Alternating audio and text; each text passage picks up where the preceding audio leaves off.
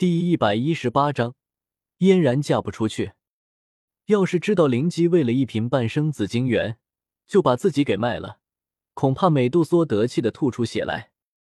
这么不好相处，看来我还是永久镇压你好了，还是灵姬比较好。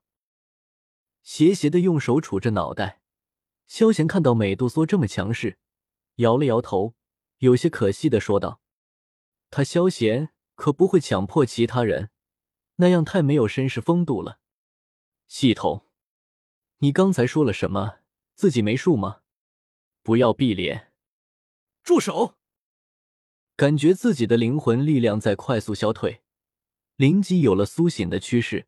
美杜莎大惊失色，暴怒喝道：要是他再次陷入沉睡，谁知道以后还能不能醒得过来？说不定这具身体就再也不是他的了。这怎么能行？有事？看到美杜莎脸色有些惊恐，但依旧表现得极为冷静的样子，萧贤嘴角微翘，有些戏谑地说道：哼。看到萧贤这副欠揍的样子，美杜莎就觉得火大，但人在屋檐下下，美杜莎也不得不接受这个事实。人类，只要你放了本王，本王可以答应你一个条件，至于先前的事，本王也可以既往不咎。强咬着粉唇，美杜莎脸色一片漠然，缓缓说道。看得出来，做出这个决定，他心里也很是不甘。毕竟萧贤如此侮辱他，他居然能够答应不杀他，可见原本高高在上的他，此刻是有多么的无奈。放了你，你当我傻啊？听到美杜莎这么说，萧贤嘴角微翘，有些嗤之以鼻地说道：待会就要上去打云岚宗了，没有斗宗，难不成叫他其他人去和云山打？要知道云山背后还有一个雾鹰在，对方可不是斗宗一二星的存在，只能够他自己上去硬扛了，其他人压根不行啊。这时候云山怎么办？萧贤只能让美杜莎出马了。可恶，你到底想要本王怎么样？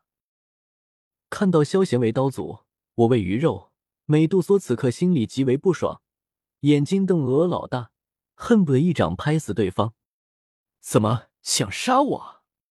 杀了我，你也活不成，况且你也杀不了我。看到美杜莎眼底的杀意，萧贤耸了耸肩，并没有在意，反而有些戏谑地说道：他现在的实力已经达到斗王了，凭着身上的虚无吞炎和魔剑，斗宗也不一定是他的对手，更何况他获得的饕餮吞噬体质还没有拿出来好好装逼呢。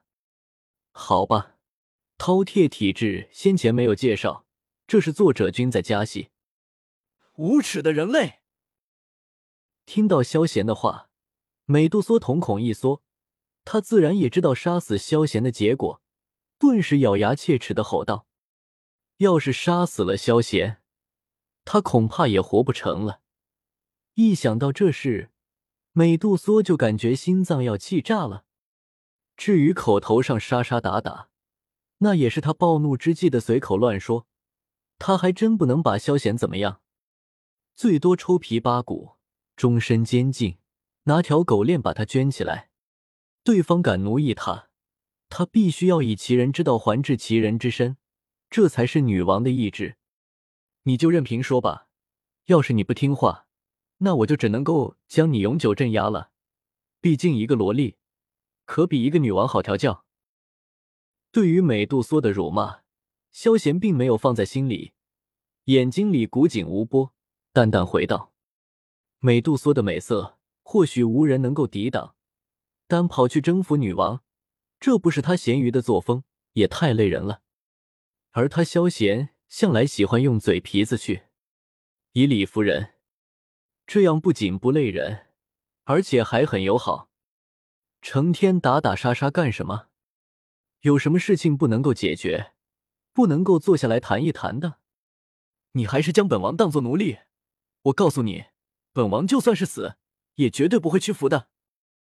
听到萧贤这话，美杜莎额头上青筋浮起，绝美的容颜更添几分英姿，断然拒绝道：“真的。”听到美杜莎这么强硬，萧贤眉毛一挑，脸色顿时有些阴沉，冷冷问道：“我告诉你，我美杜莎就算是自杀，也绝对不会听你差遣，你就死了这条心吧。”美杜莎气哼哼地回道：“萧贤，我似乎又发现了一个王静泽。”纳兰嫣然，为何这一幕有一种似曾相识的感觉呢？